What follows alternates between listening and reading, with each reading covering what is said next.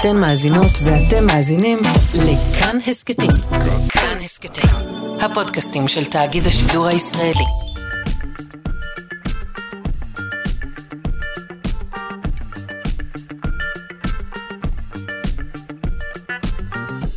שלושה שיודעים. היי, שלום. אה, איזה כיף שהצטרפתם אלינו, שלושה שיודעים, כאן בכאן תרבות. אה, היום יום רביעי, מה שאומר שבשעה השנייה אה, נשוחח כאן שיחה מעמיקה.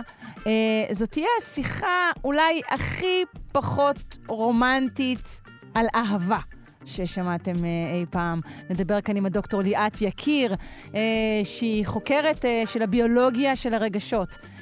זה צפוי להיות מעניין מאוד, וזה יקרה בשעה השנייה. בשעה זו נדבר על כך שדיונונים עושים עריכה גנטית לעצמם. ננסה להבין מה הסיפור עם שנים מעוברות למיניהן. נדבר על מערכת שחוזה סיבוכי הריון בשלבים מוקדמים. ועוד, ועוד. אה, עורכת אותנו אלכס לויקר, המפיקה תמר בנימין, אל הביצוע הטכני אלון מקלר, אני שרון קנטור, ואנחנו מתחילים עכשיו.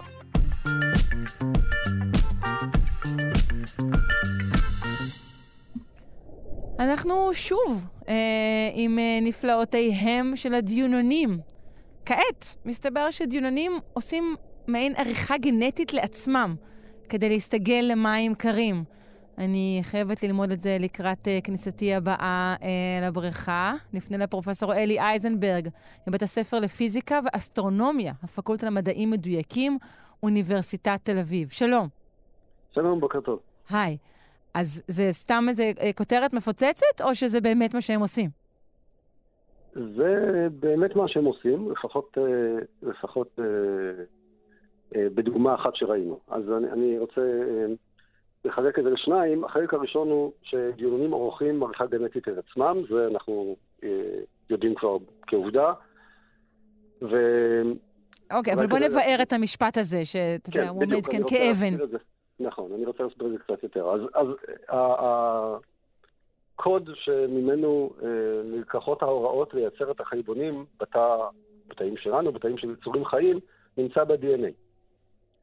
וכדי לייצר את החלבונים, הקוד הזה מועתק למולקולה אחרת שנקראת RNA, ובעזרת האינפורמציה שיושבת על ה-RNA, המכונה התאית מייצרת את החלבונים. עכשיו, מה שקורה במקרים מסוימים זה שבשלב הזה שבו הקוד נמצא ב-RNA, אנזימים שנמצאים בתא יכולים לשנות את הקוד הזה, לערוך אותו, וכתוצאה מכך החלבון שייוצר בסוף יהיה שונה ממה שמקודד ב-DNA. המנגנון הזה נמצא בכל בעלי החיים, אמ, גם אצל בני אדם, אבל בדרך כלל ברוב היצורים שאנחנו מכירים, שבדקנו עד עכשיו, המנגנון הזה בא לידי ביטוי במספר מאוד מאוד קטן של מקרים. זה ממש אה, מקרים חריגים מאוד. ולפני uh, כמה שנים, uh, כמעט uh, שמונה שנים כבר, אנחנו uh, גילינו להפתעתנו שבדיונונים ובחיות נוספות מהמשפחה הזו, כמו תמנונים, המנגנון הזה הפך להיות מאוד מאוד אה, אה, שימושי, והוא פעיל משהו כמו פי מאה יותר מאשר בבעלי חיים אחרים.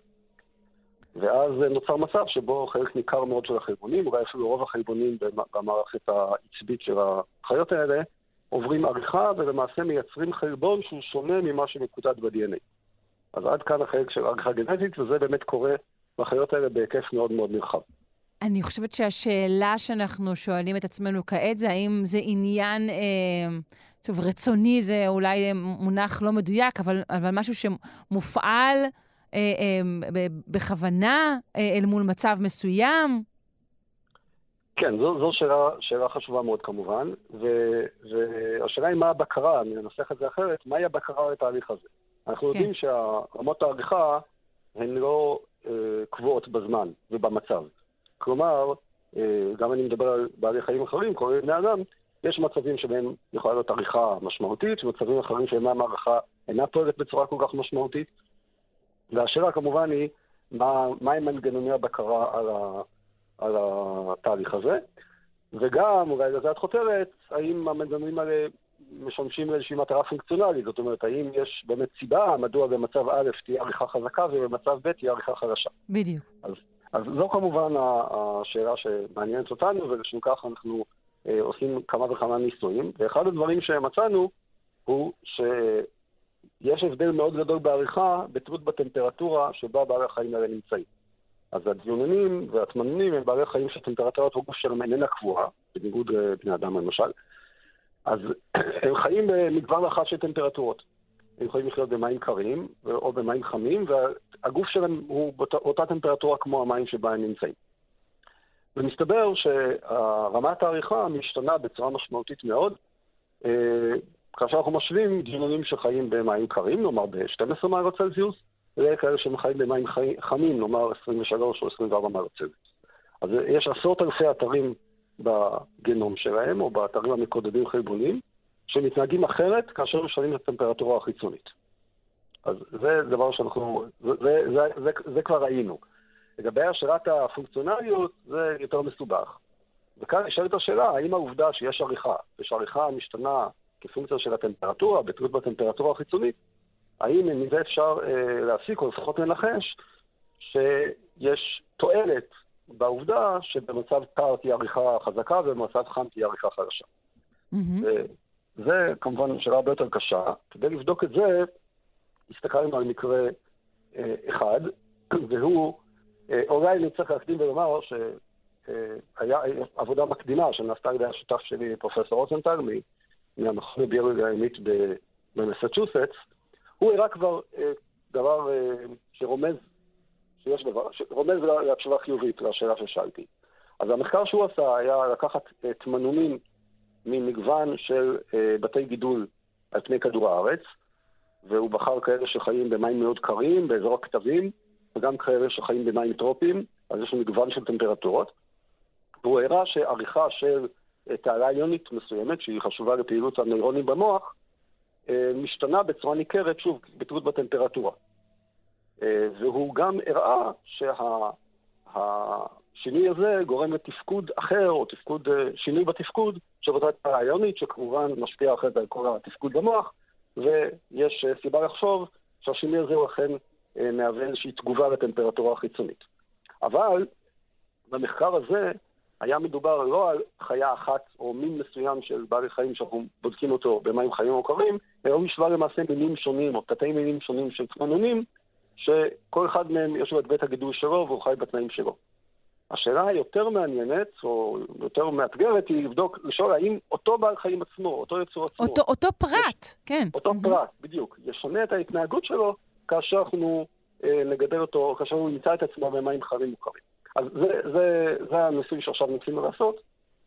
אז בדיוק אה, אה, דבר כזה, בחרנו, שוב, כמובן קשה מאוד לבדוק את כל אלפי החלבונים שעוברים עריכה, אחד-אחד, אז בחרנו אחד, חלבון שנקרא קינזין, שהוא אחראי להובלה אה, של אה, חלבונים ושל דברים אחרים בתוך תאי הצו של הדיונון. כלומר, יש מין נסילות כאלה בתוך התא, והחלבון הזה הוא משמש ממש כמו מנוע, יש, יש לו דרק שהוא צורך, שזה ATP, ואז הוא נוסע על המסילה וסוחב איתו את מה שהוא צריך. אה, אז המנוע הזה משנה את הפעילות שלו בתלות הטמפרטורה, ואנחנו רצינו, והוא גם נערך. ורצינו לדעת האם העובדה שהוא נערך בטמפרטורות נמוכות, משפרת באיזשהו מובן את הפעילות שלו באותן טמפרטורות נמוכות. אז הממצא שנמצא עכשיו הוא שמבחינת מהירות הנסיעה שלו, מהירות הנסיעה היא היא אה, משתנה בתלות בטמפרטורה, אבל העריכה לא משפיעה הרבה על מהירות הנסיעה. מה שכן קורה לעומת זאת הוא שבטמפרטורות נמוכות, החלבון המקורי, החלבון שמקודד בגנום, נוטה ליפול מהמסירה. מסיבות שאני לא מבין עד הסוף, אבל על כל פנים הוא, הוא נוטה ליפול מהמסירה, וזה כמובן משבש את ההובלה של אה, המטען שהוא צריך לשאת איתו. והעריכה שנעשית, שוב, בטמפרטורות נמוכות, משפרת את המצב מבחינה זו. כלומר, היא גורמת לו לנסוע על המסירה הזו אה, פרקי זמן ארוכים יותר, וכך להתקדם יותר אה, לאורך הדרך שהוא צריך אה, להתקדם. אז במובן הזה אפשר לומר שמצאנו כבר דוגמה שבה אותו יצור עצמו, אותם תמנונים, לקחנו אה, תמנונים שלמעשה אחים, נולדו מאותה, מאותה משפחה, וחלקם היו במים חמים וחלקם במים קרים, אז אותם אלה שהיו במים חמים השתמשו בחלבון בצורתו הטבעית, שמקודדת ב-DNA, כן, טבעית זו לא אמירה מתאימה, הכל טבעי. אבל בצורתה המקורית, כן. שמקודדת ב-DNA, והיא נוסעת במהירות רבה, כי הטמפרטורה גבוהה, אבל חלבוני- אה, דומים להם, שעברו למים קרים, ואז החלבון הטבעי נתקל בבעיה הזו שהוא נופל מהמסירה, אז הם דווקא ביטאו את הגרסה הערוכה, כלומר, התערב המנגנון הזה, שינה את הקוד של החלבון, יצר חלבון משופר, שמחזיק יותר טוב מעמד על פני המסירה, ולכן יצליח לנסוע למרחקים ארוכים יותר. אז אם אנחנו מדברים על תועלת אפשרית, אנחנו יכולים לחשוב שהפרטים אה, האלו או יוכלו אה, לנדוד בין אזורי טמפרטורה בצורה טובה יותר, או יוכלו להסתגל אולי לשינויי טמפרטורה אה, בים, נגיד שנובעים משינויי אקלים או דברים כאלה? בהחלט, אוקיי, אבל עוד לפני שמדברים על נדידה ושינוי אקלים, גם, גם, גם, גם בלי שינוי אקלים וגם כשהדיונון נמצא באותו מקום, הרי יש שינויים גדולים מאוד בטמפרטורת הים, בין כן, יום ולילה, בין עונות, נכון. וזה מביא אותנו לש- לשאלה הרבה יותר רחבה. לא לחינם הרבה מאוד בעלי חיים, וגם בני אדם, אה, שומרים על טמפרטורות גוף, גוף קבועה. כן? זה עולה לנו בהרבה אנרגיה, זה מנגנון מורכב. למה זה טוב? למה טוב לנו שיש לנו אנרגיה קבועה, שאנחנו ב-37 מעלות? הסיבה היא שהחלבונים, או אנזימים, או, או באופן כללי פעילות ביוכימית, היא מושפעת מאוד חזק מטמפרטורה. כלומר, אנחנו יודעים שבן אדם עם טמפרטורת הגוף שלו תראה ל-42 מעלות, שזה בסך הכל 5 מעלות צלזיוס הבדל, מצבו יהיה מאוד מאוד חמור. כן. כן? הוא כנראה ימות. אז, והסיבה היא שהחלבונים פשוט לא עובדים. המולקולות הביוכימיות שאחראיות על התפקוד של הגוף שלנו, הן מכווננות בצורה מאוד מאוד מדויקת לטמפרטורת עבודה מסוימת. בדיוק 37 מעלות, שם הן עובדות טוב, אז מעלה אחת או שתיים לפה או לשם זה יהיה בסדר, אבל אם נשנה קצת יותר מדי את הטמפרטורה, הם פשוט כבר מפסיקים לעבוד. אה, נגיד את זה בצורה קיצונית, זה כמו ביצה, חלבון של ביצה, שאנחנו משנים את הטמפרטורה, שמים אותו בסיר ומרתיחים, אז הוא משנה את צורתו באופן קיצוני, כן, מביצה רכה לביצה קשה. אז זה קצת קיצוני, אבל באופן כללי זה רק דוגמה לזה שהחלבונים משנים את המבנה שלהם ואת הפעילות שלהם כאשר אנחנו משנים את הטמפרטורה. ולכן, הרבה מאוד בעלי חיים, כולל בני אדם, משקיעים מאמץ ניכר כדי לעבוד בטמפרטורה קבועה, ואז החלבונים שלהם מכווננים להיות יעילים בטמפרטורה הזו. מצד שני, יש הרבה מאוד בעלי חיים שלא עושים את הדבר הזה. טמפרטורת הגוף שלהם משתנה בצורה קיצונית, בין יום ולילה, בין קיץ וחורף וכן הלאה. והמחיר שהם משלמים הוא שהחלבונים שלהם יהיו הרבה פחות מכווננים. הם צריכים מראש שהחלבונים שלהם יהיו כאלה שהם יכולים לעבוד בטווח רחב של טמפרטורות, וכשמשהו הוא יותר אה, רחב בטווח שלו, המחיר הוא שהוא פחות מכוונן. הוא יכול להיות פחות מדויק או פחות יעיל מאשר משהו שהוא מראש עובד בטמפרטורה קבועה. אז הדיונונים, לפי ההשערה שאת אמרת קודם, ואנחנו חושבים בכיוון הזה, הם מנסים ליהנות מכל העולמות. הם גם חיים בטווח רחב של טמפרטורות, ומצד שני, הם מכווננים את החלבונים שלהם על ידי המנגנון הזה של העריכה. עריכה של החלבון שמשנה אותו לפי הטמפרטורה הסביבתית. כן. Uh, טוב, באמת uh, מופלא. אני מאוד מודה לך, פרופ' אלי אייזנברג, מבית הספר לפיזיקה ואסטרונומיה בפקולטה למדעים מדויקים, אוניברסיטת תל אביב. תודה רבה, יום טוב. תודה רבה שהזמנת אותי, יום טוב. ביי.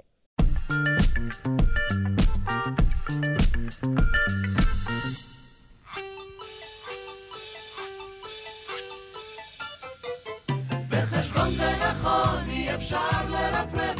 בחשבון זה נכון, אי אפשר לצפצף. בחשבון זה נכון, אי אפשר לזייף. אך מי אמר שבחשבון אי אפשר לקיים? אפשר גם אפשר. פינת המתמטיקה עם uh, מיכאל גורודין ממכון דוידסון, הזרוע החינוכית של מכון ויצמן למדע, אהלן. שלום, שלום. שלום, מה שלומך? פותחים שנה חדשה? בדיוק.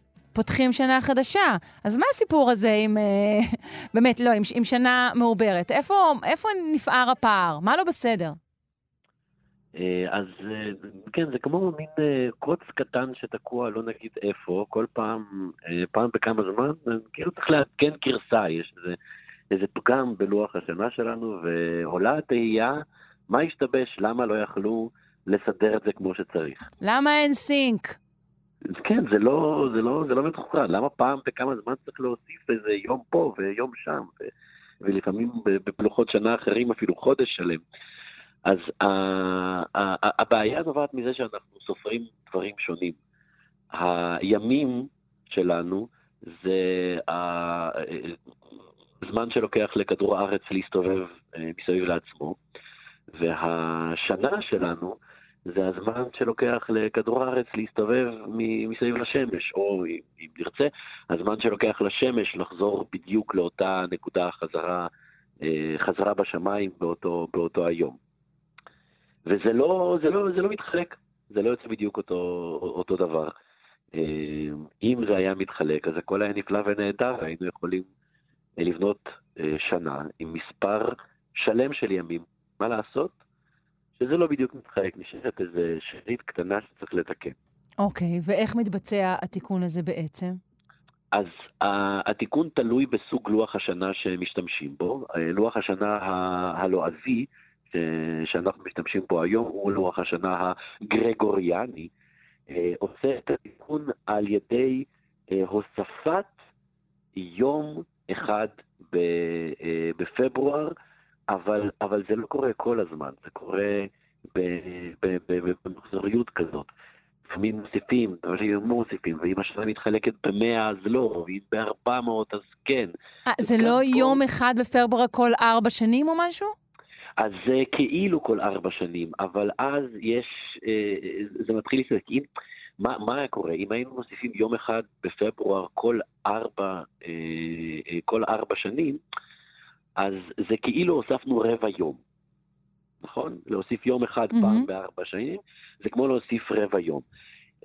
אם היה לנו, זה חצי נחמה, היינו אומרים, טוב, אין מספר שלם של ימים בשנה, אבל אם השנה הייתה 365 ורבע...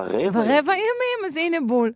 כן. אז זה היה מסתדר בדיוק. היה פעם בארבע שנים, אה, מה לעשות, שה... עכשיו, מה זה בעצם השנה הזאת? אה, זה גם תלוי איך מודדים, אחת, אחת הדרכים לבדוק זה מה שנקרא שנה טרופית, זה באמת כמה זמן לוקח אה, לכדור הארץ לעשות סיבוב, מודדים את זה, פה צריך לשאול אה, אסטרונומים שמבינים בזה יותר, אבל מה לעשות שכשמודדים את זה, זה גם לא יוצא 365 ורבע, זה יוצא טיפונת פחות. אז כדי לאזן את זה בשנה שמתחלקת במאה, לא מוסיפים את, ה, אה, אה, את היום האחד המסוים הזה. אבל גם זה לא בדיוק, אז כדי לאזן את זה בשנה שמתחלקת ב-400, דווקא כן מוסיפים את, ה, את היום הזה, ואז מגיעים לממש ממש ממש ממש ממש קרוב, אבל לא בדיוק. ויוצא עדיין שכל בערך 7,000-8,000 שנים, הלוח השנה שלנו מייצר סטייה של יום. איכשהו עם זה אנחנו אה, לומדים לחיות. היו כמה לאורך המאות אה, אה, שנים האחרונות, מאז שאומץ לוח השנה הגרגוריאני, היו כמה הצעות של להוסיף עוד קמצוצים ודיוקים קטנים, כי מאז, זאת אומרת, החישובים שלנו יותר טובים מהאסטרונומית, למדנו למדוד יותר טוב בדיוק בדיוק בדיוק את השנים. אבל זה כבר לא התקבל, יש לוח שנה, הוא התקבל, ואיכשהו האנושות החליטה שסטייה של יום אחד פעם ב-7,000 ומשהו שנים, זה, זאת סטייה שאפשר לחיות. אפשר לחיות עם זה. אה, יש עוד לוחות אה, שיש להם בעיות אה, אחרות קצת, נכון?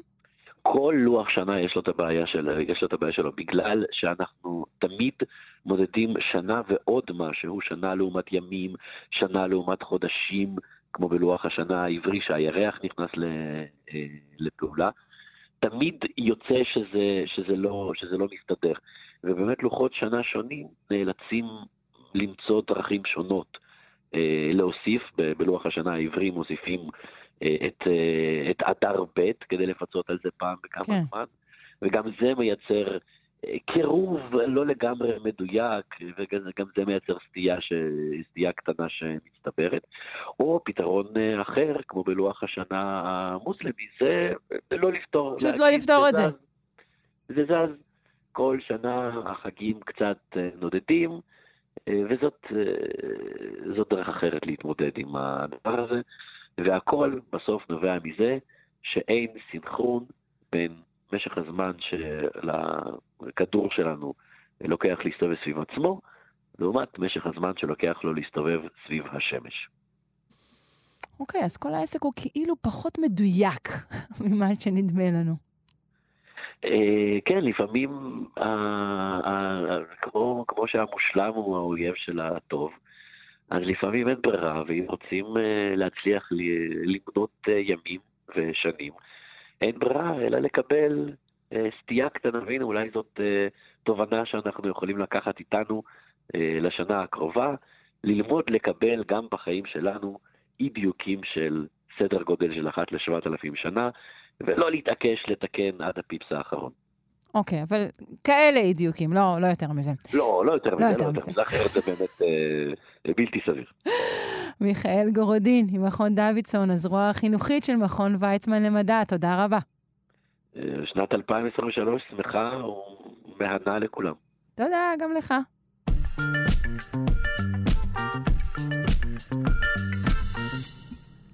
כ-50 אחוזים מהנשים אה, יחוו סיבוך כלשהו בהיריון. אנחנו עם מיזם חדש שמנסה לאתר מראש סיבוכים אפשריים באמצעות מודלים של בינה מלאכותית, שמבוססים על אה, בדיקות מיקרוביום שנערכות עוד בתחילת ההיריון. נפנה לפרופסור עמרי קורן מהפקולטה לרפואה של אוניברסיטת בר אילן. היי. בוקר טוב. תודה שאתה מצטרף אלינו אה, מספרד, נכון? כן, מוולנסיה בספרד. מקווה שהקו יאיר אלינו פנים. אה, האם צדקתי פחות או יותר בהערכת האחוזים שלי לגבי סיבוכים בהיריון? כן, בהחלט. ועל מה אנחנו מדברים עכשיו? ואיך בעצם ניתן לצמצם אה, את, ה, את הסיבוכים האפשריים האלו? אנחנו בעצם מנסים לעבור ממצב שבו אנחנו מאבחנים את הסיבוך ואז מטפלים בו, למצב שאנחנו חוזים ואז מונעים. אה, בעצם להעביר את מרבית מהבדיקות שנערכות כיום לקראת סוף ההיריון אה, לתחילת ההיריון ובאמצעות אה, מודלים של למידת מכונה ושימוש בנתונים קליניים ונתוני חיידקים לחזות את אותם סיבוכים ולאחר מכן לנסות ולמנוע אותם. מה אתם עושים בעצם? מה אתם בודקים?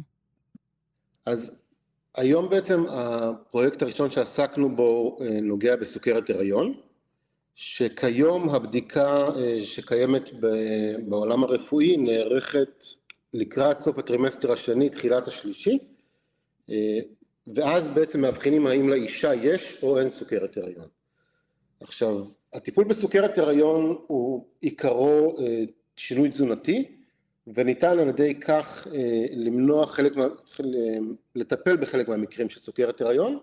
הבעיה היא שברגע שסוכרת הריון אובחנה, אה, טביעת האצבע כבר קיימת, ונשים שאובחנו עם סוכרת הריון, הסיכוי שלהם אה, לפתח סוכרת מסוג 2 בהמשך חייהם, או הסיכוי לתינוק שייוולד להיות בעל משקל עודף, עולים משמעותית, ולכן אנחנו רוצים למנוע את המצב, אנחנו רוצים למנוע את סוכרת ההריון, אמ, ובעצם התחלנו בשיתוף אמ, עם פרופסור ערן הדר מבית חולים בלינסון ועם פרופסור יורם לוזון אה, ראש המחלקה למתמטיקה בבר אילן לאסוף אה, דוגמאות כבר בתחילת הריון, דוגמאות צואה מנשים כבר בין השבוע ה-11 ל-14 למפות את חיידקי מערכת העיכול שלהם ובאמצעות החיידקים ובאמצעות, ובאמצעות הנתונים הקליניים לחזות איזה מהנשים תפתחנה סוכרת הריון.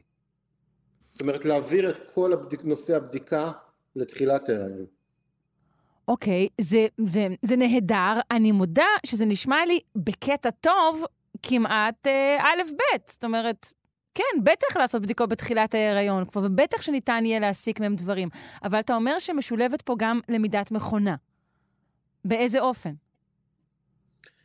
אמ, באופן שבו אנחנו מסתכלים על אוכלוסיות החיידקים אה, בתחילת ההיריון ויש לנו את הנתונים לאחר מכן בסיום ההיריון ועכשיו אנחנו רוצים להשליך מכך על נשים שאנחנו לא יודעים מה, יהיה, אה, מה תהיה התוצאה בהמשך ההיריון. אנחנו לומדים על בסיס נתונים קיים, Mm. שכיום אנחנו מרחיבים אותו מאוד, זאת אומרת אנחנו כבר עובדים על דאטה סטים מרחבי העולם, אה, על מנת שנוכל לעשות מודל אוניברסלי שלא יתאים רק אה, לאישה מישראל. כלומר, הפרופיל הזה והזה יכול, אה, עלול ל- להתאים לסוכרת, למשל. כן, אוקיי, כן, אני בדיוק. מבינה. עכשיו, נגיד שמצאת אה, אה, איזושהי התאמה, מה, זה, זה, זה 100% או 0% או שיהיה איזה סקאלה באמצע כזאת? לא, לא, כמובן שתהיה סקאלה, אה, אנחנו בעיקר מכוונים כרגע אה, למצוא את מי שנמצאות בסיכון גבוה, אה, ואותם בוודאות. אה, נמליץ על המשך בירור, ולהוריד את מי שלא נמצא בסיכון בכלל, שלא תצטרך לדאוג. אה, וכמובן זהו, כי הסקאלה-. זהו, כי הסקאלה דווקא מדאיגה אותי. כי כמובן, אתה יודע, הריון הוא כשלעצמו מצב אה, שכולו אה, אפוף חרדות ומלא בדיקות. ופה בעצם נוצר מצב לאיזה מין, עוד איזה אולי כזה, שמשאיר את האישה אולי במצב של, של עוד אה, אה, כוננות, אולי לעיתים כוננות מיותרת? אמ, אני לא חושב ש... שאנחנו נצליח להוריד לגמרי את מצב הכוננות, אבל אנחנו בהחלט נוכל ל... להפחית את רמת החרדה אמ, מסיבוכי הריון לחלק מהאנשים, ולאבחן בצורה מאוד מדויקת את הסיכוי ל... להתפתחות של סיבוכים בקבוצה נוספת. אה, לצערי, הקבוצה שבאמצע עדיין נצטרך להמשיך לעקוב אחריה. כן. והמודל הזה, התפיסה הזו, כרגע דיברנו על סוכרת, אבל הוא יהיה טוב גם לסיבוכים נוספים. כן, אנחנו כרגע אה, מתמקדים ברעלת הריון, ולאחר מכן אנחנו נמשיך גם ללידה מוקדמת וגם לדיכאון לאחר לידה. גם לדיכאון אחר לידה, גם אותו ניתן יהיה לאבחן באופן הזה? אנחנו מקווים מאוד, אה, לשם אנחנו חותרים. לא, זה, זה דבר שיש זה לו לא ביטוי אה, בח, בחיידקי המעיים? סליחה, לא שמעתי? זה דבר שיש לו ביטוי ב, ב, בחיידקי המעיים, במיקרוביום? אז, אז לדיכאון, לדיכאון יש ביטוי בחיידקי המעיים, כאשר יש לנו את כל הנושא של אה, מה שנקרא gut brain axis, כל אה, הציר של מערכת עיכול מוח, אה, וכמובן שחיידקים נמצאים באינטראקציה אה, תמידית עם המאחסן, אה, שבמקרה הזה זה אנחנו, באמצעות הורמונים למשל, ויכולים לחוש ירידות ועליות בהורמונים, שזה מצב שקורה בהיריון.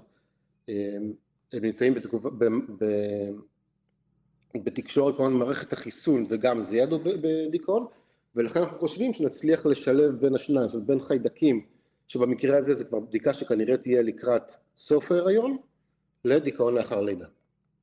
וואו, נהדר. Um, עד כמה היישום uh, קרוב אלינו? לדעתי הוא קרוב מאוד. שוב, כפי שציינתי, אנחנו כרגע בודקים את זה על דאטה סטים נוספים בעולם. אנחנו מתקרבים להקמת מיזם דרך תוכנית Unbox באוניברסיטת בר אילן, ובשאיפה שנצא לדרך מאוד בקרוב. יפה, המון בהצלחה. פרופסור עמרי קורן מהפקולטה לרפואה של אוניברסיטת בר אילן, תודה רבה שהיית איתנו הבוקר. תודה רבה.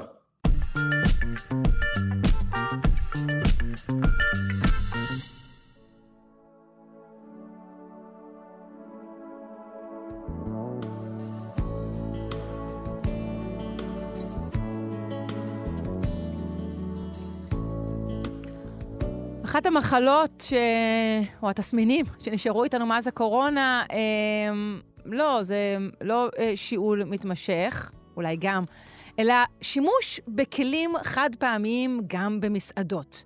יושב אדם, מקבל שירות, משאיר אה, תשר, אבל לעתים חלק מהמנות פשוט מוגשות לו בכלים חד פעמיים. Uh, יאיר אנגל, מעצב ומנכ"ל קיימה, מרכז התכנון ועיצוב מקיים, uh, יביא לנו את החדשות בתחום הזה. היי. היי, מה שלומך? בסדר. ואתה? יופי. אני משתפר. יופי. Um, אני משתפר כי אני, נראה לי שהחוק הזה שאני רוצה לספר עליו, uh, הוא, הוא משפר את המצב רוח לפחות למי שחי בצרפת. כן, זהו. אז לא, הראשון לא חוק שמשפר את המצב רוח שלנו. כן, אבל את יודעת, בסוף אנחנו נזרום איתם, ככה זה יקרה. ברור. אה, זה wishful thinking, אבל אני מקווה שכך זה יקרה. אז החל מהראשון לראשון 23, שזה כבר היה, זה בעבר, זה כבר ממש קורה. לפני כמה ימים, אוקיי. נכנס לתוקף חוק בצרפת, שאוסר על כל המסעדות או בתי אוכל, וזה כולל מס, מסעדות במקומות עבודה, בכל מקום שיש בו יותר מ-20 מקומות ישיבה, אסור להם להגיש אוכל בכלים חד פעמים, הם חייבים להגיש רק בכלים רב פעמים, כולל צלחות, סכו"ם, כוסות, הכל. הם ממש נדרשים להחזיר את שוטפי הכלים לעבוד, זה ממש, תשמע, טירוף. הם בטח אבל יקמבנו משהו, הם יגידו שזה לא מקום ישיבה, זה פסל סביבתי. אז אה, לא, לא, לא. הם, אה, זה, זה גם לא משהו חדש בעצם, אבל אה, את צודקת, החוק הזה בהחלט דורש שינוי מאוד מאוד מהותי בכל דרכי העבודה וההתנהגות, ובייחוד מרשתות, מהרשתות מזון מהיר, כי זה מכוון אליהם, ובמקרה הזה אנחנו בכלל לא, זה בכלל לא קשור לקורונה, הם תמיד הגישו בכלים חד פעמיים. אנחנו זוכרים שבעצם הפעם האחרונה שהיה שינוי גדול ברשתות מזון, היה ההוצאה של קלקר. אה, של אה, הפלסטיק ההוא, ה- אה, המוקצף הזה החמוד. המוקצף, נכון. נכון. אה, אה, בעצם אה, לפני כ-20 שנה הוציאו אותו מ... זה, זה היה פעם האריזות של אה, המבורגרים, למשל במקדונלדס, בהרבה מאוד מקומות. וזה היה שינוי מהותי. ולכן אנחנו מדברים פה על שינוי שהוא לא קרה בענף המסעדנות, בייחוד של המזון המהיר כבר עשרות שנים, לא קרה כזה דבר. אה, והם קוראים לזה בעצם מהפכת המזון המהיר. זהו, זאת אה, אומרת, זה חלק, אולי היינו אומרים, הרי אה, צרפת, בניגוד לשאר העולם, שכל כולו כ- אה, ככלבלב עם לשון בחוץ אל מול הרשתות האלו, צרפת הרי כידוע מנהלת מאבק רב שנים בכל מיני פנים של האמריקניזציה ושל הגלובליזציה, ובעיקר של המזון המהיר. אז זה חלק מזה יותר מאשר עניין אקולוגי לדעתך? אני, אני חושב שזה ערבוב של השניים, וזה מאבק אה, לא חד משמעי, כי יש הרבה מאוד אה, מסעדות ורשתות שכן מצליחות בצרפת של מזון חד פעמי, אה, מזון מהיר. לי. אה, אבל, אה, אבל הדבר הזה לא, לא, לא ממש הצליח להם בקלילות. אני רוצה להגיד, ב-2007 ניקולה סרקוזי נכנס לתפקיד והוא דיבר על להכניס חוק שאז קראו לו חוק הפיקניק, של איסור בשימוש של כלים חד פעמיים. וב-2009 שהם ניסו להעביר אותו, אה, כמעט הממשלה שלו פורקה על הדבר הזה, בגלל אה, כעס של הציבור, והם משכו את החוק הזה בחזרה. בשנים אז זאת אומרת האחרונות... שגם הציבור הצרפתי לא רוצה ללכת לפיקניק עם אה, כלי פורצלן? כי זה מה שאני מדמה עליהם. כן, כן, זה, זה רק בדמיון שלנו, אבל בסופו של דבר כנראה שהדבר הזה חזק, גם העלייה במודעות היא חזקה, וכבר uh, בשנת 2020 החוק הזה. נ... פורסם, החוק החדש, uh, ולקח, ונתנו שלוש שנים למסעדות להיערך לזה. עכשיו, צריכים להבין ש, שבאמת מדובר פה על קפיצת מדרגה מאוד מאוד רצינית, וזה לא סתם דבר קטן. תכל'ס זה שינוי פרדיגמה מוחלט עבור כל הענף הזה. כי חלק מהמודל הכלכלי של תעשיית המזון המהיר משתמש בכלים, כוסות ואריזות שהלקוחות אוכלים, שמים על המגש, ובקצה של זה זורקים את זה לפח, ונשאר רק המגש. כן, שלמעשה את המחיר לזה משלם את כלל האוכלוסייה, זה משהו שכאילו נספג אצל כולם. נכון. Mm-hmm. קצת מספרים, מדברים על זה שבצרפת היום יש יותר מ-30 אלף מסעדות מזון מהיר, שמגישות יותר מ-6 מיליארד ארוחות בשנה, ולכל הטוב הזה יש תוצר לוואי קטן של בערך 200 אלף טון פסולת, שההערכה היא שמחצית, או אפילו יותר ממחצית מהכמות הפסולת הזאת נוצרת בגלל השימוש בכלים חד פעמים של הסועדים. עכשיו, בעצם הפלסטיק לשימוש חד פעמי כבר נאסר, כמו שאמרתי, אבל מצאו לו כל מיני מוצרים אחרים חד פעמים שעשויים מקרטון, שהרבה פעמים אנחנו מכירים את הקרטון שהוא מצופה בפלסטיק, אז גם נבלה וגם טרפה. זה לא מתמחזר כמובן, עץ, במבוק והרבה מאוד פתרונות שגרמו לבזבוז יתר של חומרים ומשאבים עוד יותר גדול. אנחנו מכירים את זה דרך אגב מאצלנו. שברגע נכנס חוק השקיות, אנחנו מכירים רשתות שיווק למשל ששולחות אה, אה, הזמנות מהסופר בתוך באין ספור סלים, כן, חד פעמיים. אבל הן בעצם ש... חד פעמיות. זאת אומרת, אה, זה... הן לקחו... לא חד פעמיות כי הן נאגרות אה, במחסן. ומגיעות לפח. אז, אז זה באמת קורה כך. אז, אז זה באמת קורה, ובגלל קוצר הזמן אני רוצה להגיד שיש דחיפה מאוד חזקה של הארגונים האזרחיים הסביבתיים בצרפת, בראשות ארגון שקוראים לו Zero Waste France, שגם הוביל את החוק, והם לוחצים על הממשלה גם לבצע בדיקות נאותות כדי להבטיח שמסעדות מזון יעמדו בזה. ו- ו- ויש פה, פה בעצם היערכות, צריך להכניס פה כלים, צריך לראות שרובם כנראה לא יכניסו זכוכית וקרמיקה, ואז יכניסו כלי פלסטיק רב פעמיים, עבים יותר. צריך לראות באיזה חומרים משתמשים, איך זה עמיד כן, ב- שזה לא יסתיים בשטיפה. ב- בהרעלה הגדולה, או איזה בדיוק, משהו כזה. ובעצם הכלים האלה צריכים לעמוד במאות שטיפות, במינימום 60 מעלות, שככה החוק מחייב אותם, וזה יהיו מדיחי כלים וכנראה לא שופי כלים. אה, ויש להם בעיה באמת של היערכות, איפה להכניס את המכשירים האלה, איך להכניס את כל מערכות המים והביוב וכולי. בשביל זה נתנו מציעה- להם שלוש שנים ל- להתארגן על זה. בסוף ההזמנה צריך לעמוד עובד ולדחוף לך ישר את המנה לתוך הפה. וככה אתה פשוט מוותר על כל נושא הצלחות. אה, אבל זה רעיון אני צופה לך שאני עתיד גדול בצרפת. שאני עובדת עליו. עדיין צריך להגיד שמי שמזמין טייק אווי בצרפת ימשיך לקבל אריזות חד פעמיות, אבל כבר יש לחץ להרחיב את החוק, הם לא הצליחו לעשות את זה, ולעבור למודל של אה, מכלים רב פעמים, אנחנו דיברנו, הקדשנו לזה נכון. פינה שלמה נו, אז תעמוד בתור, תגיד שאתה בטייקווי, ואז תשב בשולחן. זה כל ישראלי עושה, חביבי. אבל זה בדיוק העניין, שהחוק אוסר עליהם לשבת עם הכלים האלה בשולחן במסעדה, ואז הם עוברים על החוק. Mm. אה, אחת- לקוחות יעברו? כן. Mm. כן, אוקיי. והם דורשים מהלקוחות לבוא ולהגיד, תדווחו על מסעדות ותחרימו מסעדות שלא מכבדות את החוק. אם אתם רוצים אה, עתיד אה, נורמלי לחיים כן. שלכם ולא לאכול פלסטיק בתוך המים. כן. יאיר, יש לנו דקה דקה כדי להגיד לאיפה שלנו. הולכת ישראל בכיוון הזה. זהו, אז אנחנו בצורה מאוד מאוד מפתיעה, הממשלה חדשה בספתח של החלטות אנטי-סביבתיות, שהיו חלק מה, בעצם מההסכמים הקואליציוניים של המפלגות הדתיות עם ראש הממשלה חבר הכנסת בנימין נתניהו, וזה בתמיכה של שר הבריאות, חבר הכנסת אריה דרעי, והשרה החדשה להגנת הסביבה, שאנחנו מאחלים לה הצלחה גדולה, חברת הכנסת עידית סילמן. אכן. ובעצם אה, שר האוצר החדש, אה, בצלאל סמוטריץ', הנחה את אנשי המשרד שלו לבטל את המס על הכלים החד פעמיים, והמשקאות הממותקים, שזה אנחנו צריכים פינה כן. אחרת. מש, משל, אה, משל לחרדים יש אה, כוכב אה, אחר עליו הם גרים, כוכב, אבל אני- זה, לא, זה לא נכון. אה, יאיר, אנחנו... בעשר שניות כן. שנותרו לנו אני רוצה להזכיר שלזיהום סביבתי ולמחלות אין אה, איזושהי אה, החלטה לתקוף רק אנשים שהם סביבתיים, זה פוגע בכולם ודווקא באוכלוסיות החלשות, ולכן החוק הזה, הביטול שלו, הוא תמוה וחבל ועצוב. יפה אמרת, אה, יאיר אנגל, תודה רבה. תודה. ביי ביי.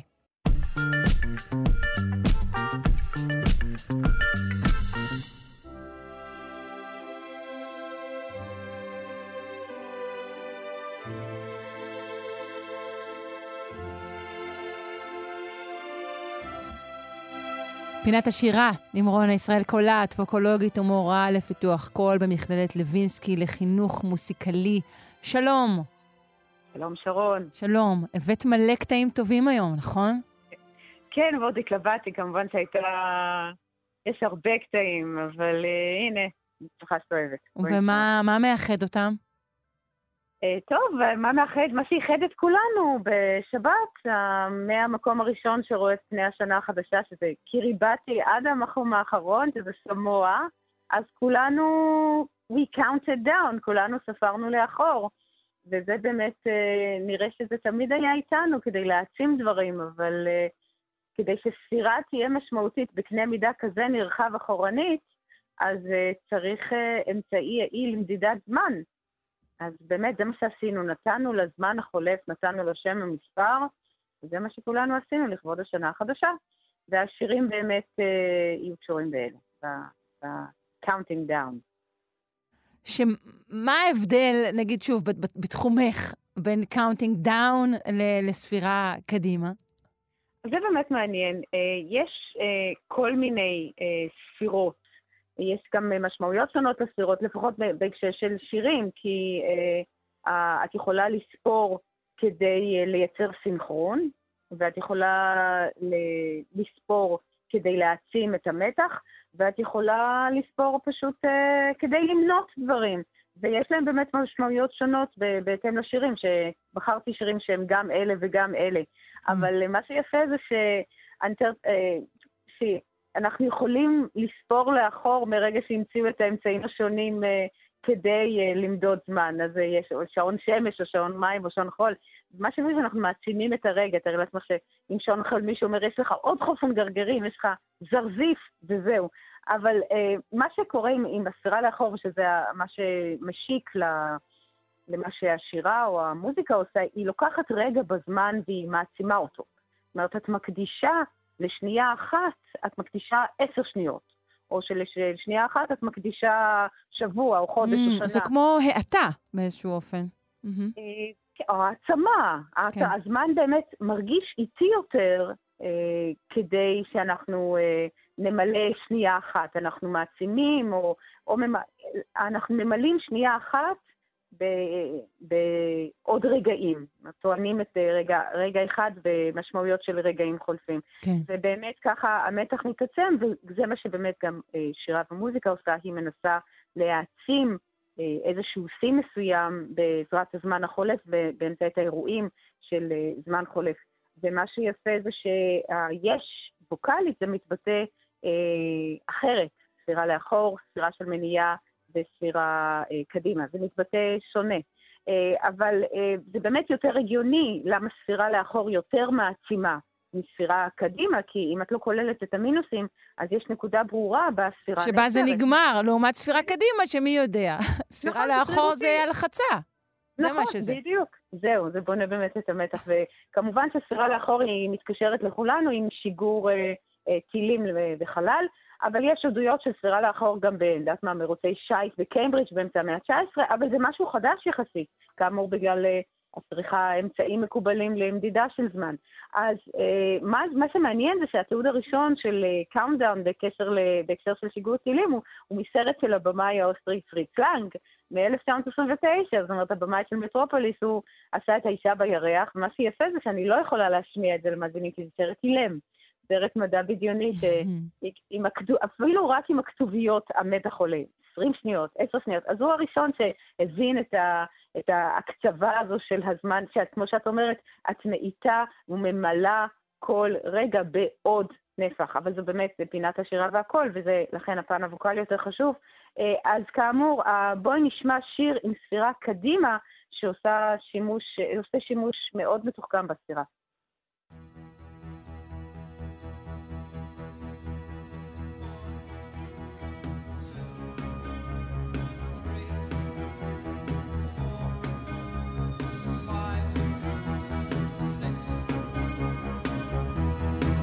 זהו. למה זה כך פוליס? כן? כן, כן, זה כמובן. אינדסטרסן של הפוליס. שיר מדהים. ומה שיפה זה שהוא אה, סופר קדימה, כי הספירה הקדימה היא בדרך כלל יותר מונוטונית. כאמור, אין לנו איזשהו שיא שאנחנו בונים אליו, כי זה שרירותי. אז זה יותר מונוטוני וזה יותר שקול מבחינה ווקאלית. כל אחד מהם הוא באותו אורך, אה, והוא באמת אה, מבחינה שווקאלית הוא לא בונה איזשהו מתח, אלא ספירה מונוטונית. מה שיפה בשיר הזה, שהוא באמת, הוא נגמר בשש. זו מין ספירה, בוא נגיד, ללא תואר או הדר, אלא אם כן אתה בריטי שסופר אה, בתריסרים, אבל זה מדגיש את החדגוניות או של אם אתה סוגד השיר. לשטן, חכי, למה את ככה? אה, או, כן, נכון. וואו, טוב, את רואה? אסוציאציות שלי אחרות. אבל הוא מדבר על הייאוש באנגליה של שנות ה-70, אז זה מה שיפה, החדגוניות הזו. הוא סופר כדי להעביר את המסר של החדגוניות, שזה בדיוק ההפך מה, מה countdown. אז הנה שיר שמתקומם נגד המונוטוניות של הספירה קדימה, וזה השיר של האחיות פוינטר, שדווקא בונות מתח עם הספירה קדימה. One, two, three, four, five, six, seven, eight, nine, ten, eleven, twelve.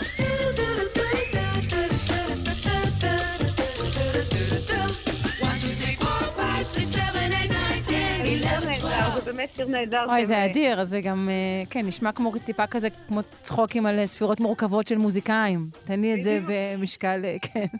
והן מפנות את תשומת הלב לזה שבאמת הספירה, יש לה גם את האלמנט של איזה עבורות יש לכל מספר, וזה משתנה בין, אה, בין שפה לשפה, ולכן זה גם משנה קצת את הווקאליות של הספירות באשר הן, ויש שיר יפה של ה-Craftwork, שנקרא פשוט Numbers, שהוא באמת סופר מאוד מונוטוני, אבל אה, זה לא מונוטוני בגלל שהוא סופר בשפות שונות, אז זה גם כן אה, אפשר אה, לשמוע את זה. ומה שיפה זה שספירות לאחור יש להן באמת התנהגות אחרת, כי הן, אה, יש לנו חוט ריכוז קצר יחסית. יש לנו בערך עשר שניות שזה מחזור נשימה חגיגי מורחב. אם את לוקחת נשימה חגיגית מורחבת כיאה לאירוע הזה, זה בערך עשר שניות. אני מתארת לעצמי שמעבר לשיטה העשרונית, יש לנו באמת איזשהו טווח פיזי שקובע כמה אנחנו יכולים לספור בלי לאבד את האיזון הזה בין uh, מתח והתפוגגות של המתח.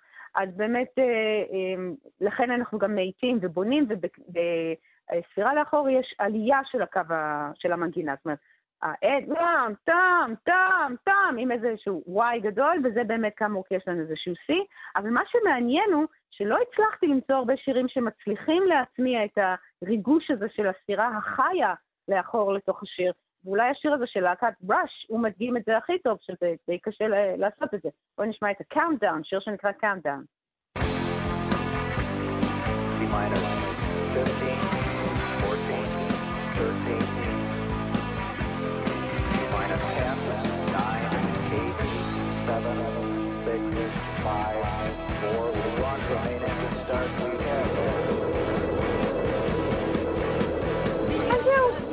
זהו, זה ממש, השיר ממש מתאר את ההתרגשות של שליחת טיל לחלל, והוא כן. אומר, וצופים לאחור, אבל כשאת שומעת את הספירה לאחור זה מין מתפוגג לו, טיו. שואו, זה אדיר זה. כן, זה קצת פספס את הנקודה, שהוא לא לקח את ההתרגשות שזה יכול לבנות, הוא לא, הוא לא בנה את זה הלאה. אה, אבל הנה שיר שהבין טוב את החשיבות של ספירה, איך, איך זה יכול להתאים את השיר.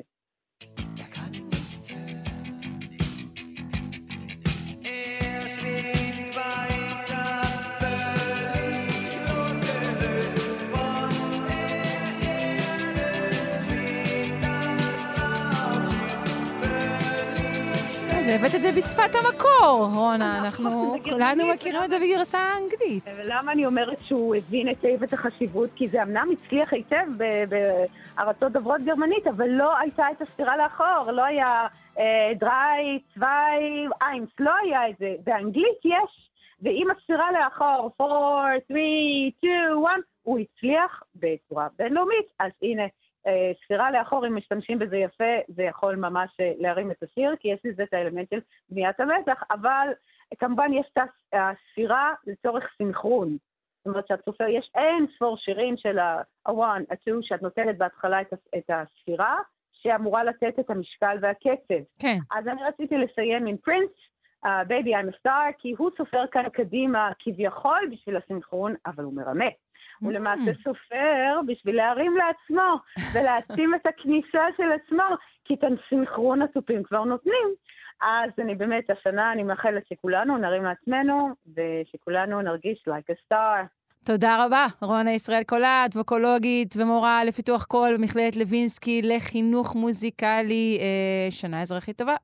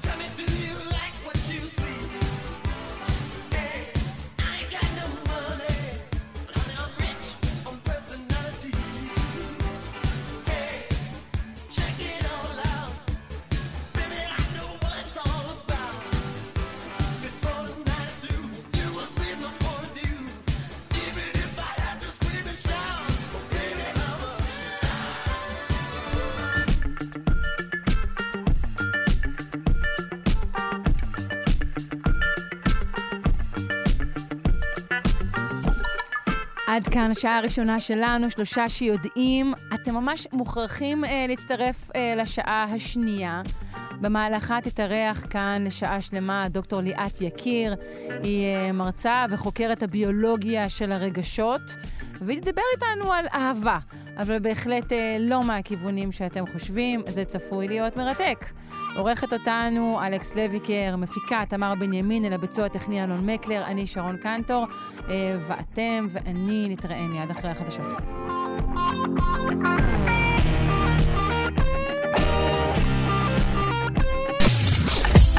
אתן מאזינות ואתם מאזינים לכאן הסכתים.